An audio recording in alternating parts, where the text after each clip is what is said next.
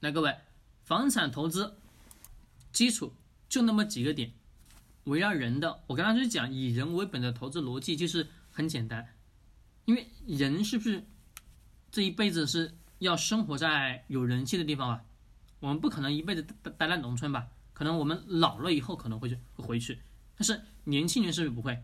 是的，人在的地方，这个房子才有价值吧？我们农村那套房子，你花一百万建的，花一千万建的，各位值不值钱？不值钱，没错吧？不值什么钱？是的。但是不管如何，不管如何，人气聚集的地方，那个房子再垃圾再烂，是不是也都是有价值的？我们前两年听到房产什么市场，咱们的毛坯房，对吧？还有一个茅草屋都能什么被炒到天价。大家会看到叫什么叫学区房吧？对的，但是我们这个东西啊，但是各位一定要清楚，它是因为人的聚集地才让这个房子有了价值吧？是的，人不在这个地方，了无生机的情况之下，是不是这个房子就不存在价值？是的，那各位第一个大家可以去记一下，如果你现在不懂房产投资的逻辑，你可以去记一记，好不好？来，各位拿笔可以写下来。第一个，第一个，超一线城市或者说是一线城市，懂吗？超一线城市或者是一线城市，懂吗？这是第一条。第二条，超一线城市当中的商圈，那个叫什么？超一线城市的人流聚集的商圈，是第二条。这个人流聚集的商圈，各位，这个人流量有多大呢？但你得要知道，每个城市是不是有分很多很多的区吧？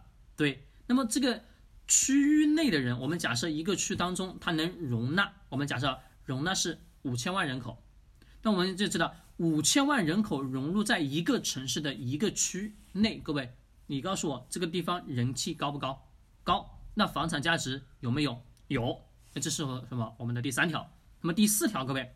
第四条，这个房子的，就是你所要买的这套房子的周围的什么东西呢？各位，核心城市啊，周围是不是得要有非常好的配套设施？比如交通，有没有地铁，对吧？或者有没有公公交站？是不是需要？对，在城市生活的几乎离不开地铁口吧？